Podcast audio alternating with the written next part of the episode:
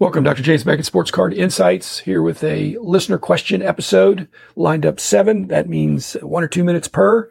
And uh, I'll move it along pretty quick. I really appreciate the questions. I can't do all the questions all the time, but when something pops out, uh, it might suggest a whole episode and it might suggest a little commentary on this Saturday. So thanks all listeners, whether you comment or not, but especially thanks to the commenting ones and questioning ones. Uh, also, thanks sponsors, Topps Panini Upper Deck, Heritage Auctions, Huggins and Scott Auctions, Mike Stadium Sports Cards, Burbank Sports Cards, ComC.com, and Beckett Media, Beckett Grading, Beckett Authentication. Okay, first question, Greg Dobrick. He loved the reference to the Velveeta boxes. He said, I thought I was the only one that did that. Must be a Pittsburgh thing. I think that was Rich's comment, but I do remember that. But I have been forbidden by my very healthy, wonderful wife that Velveeta is a cheese substitute. So no more Velveeta in this household. So no more Velveeta boxes. But back in the day, when I was single, yes, I had Velveeta. Question two from uh, Daniel J- Jovanovich talking about grading the graders. Mike Baker, uh, who I think is a very experienced grader, and PWCC, it's been in the news, but they've had some pretty outstanding success of getting higher prices on some PSA cards that they've put their additional qualifier on.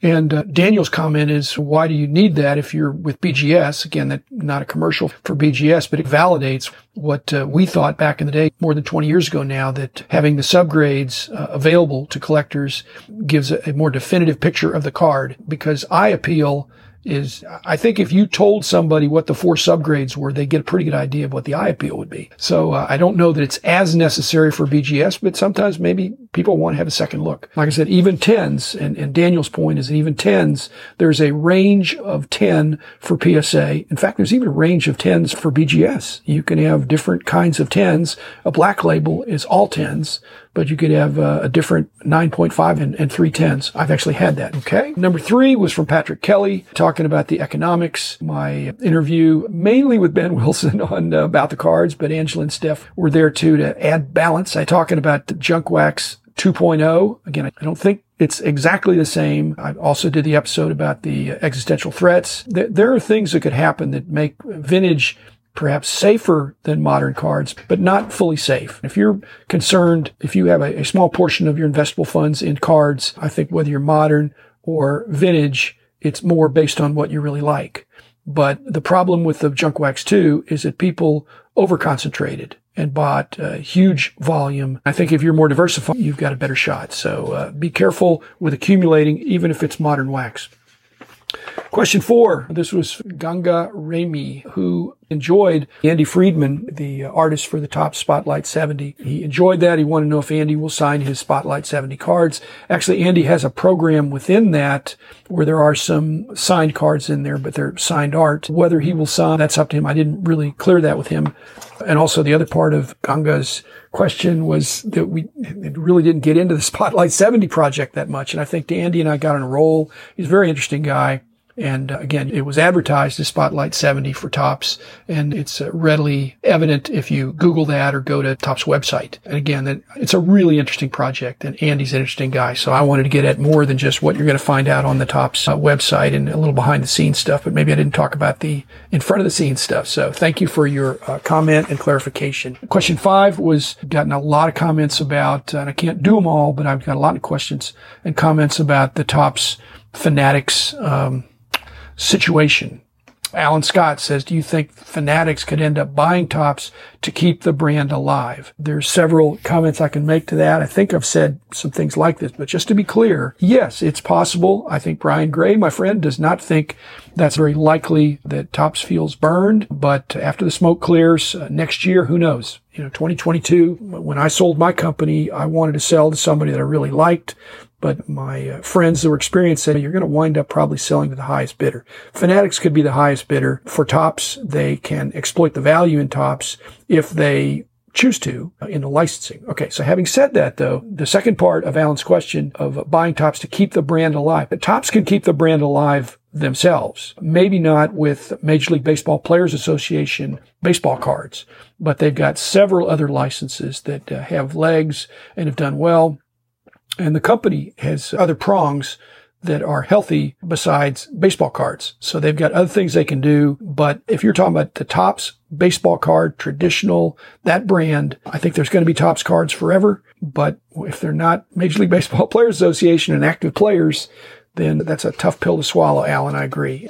I actually would prefer that Fanatics or would, would, if Fanatics has the only road to doing that goes through Fanatics. And I would hope Topps could make a deal with them, but that's my perfect world. Question six from George uh, Havana. Again, dealing with the Topps situation with Fanatics. He actually makes that restructuring in the industry, he's concerned it's going to get more into the lottery aspect and the gambling aspect of looking for the big hits.